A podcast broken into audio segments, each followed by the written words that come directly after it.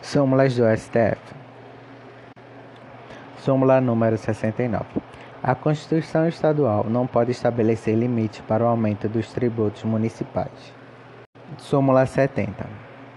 É inadmissível a interdição de estabelecimento como meio coercitivo para a cobrança de tributo. Comentários da súmula. Comentários da súmula. Essa súmula trata da sanção política que é vedada no direito brasileiro, com base no artigo 150, inciso 5 da Constituição Federal, uma vez que é vedada à União, aos Estados, ao Distrito Federal e aos municípios utilizar tributo com efeito de confisco. Deste modo, a imposição ao pagamento ou cobrança de eventual tributo deve ser feito por meio das imposições legais assim afirmadas.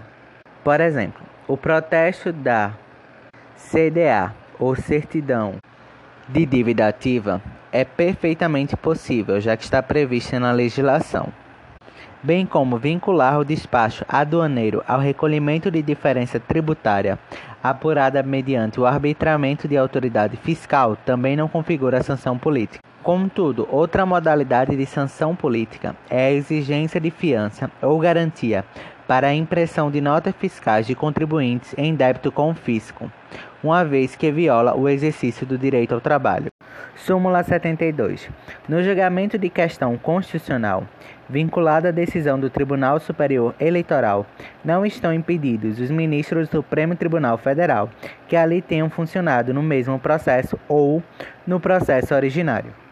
Sendo vendedora uma autarquia, a sua imunidade fiscal não compreende o imposto de transmissão intervírus, que é encargo do comprador. Comentários às sumas canceladas. A súmula 59. O Banco do Brasil, as sociedades de economia mista exploradora de atividade econômica não gozam de isenção de qualquer tributo.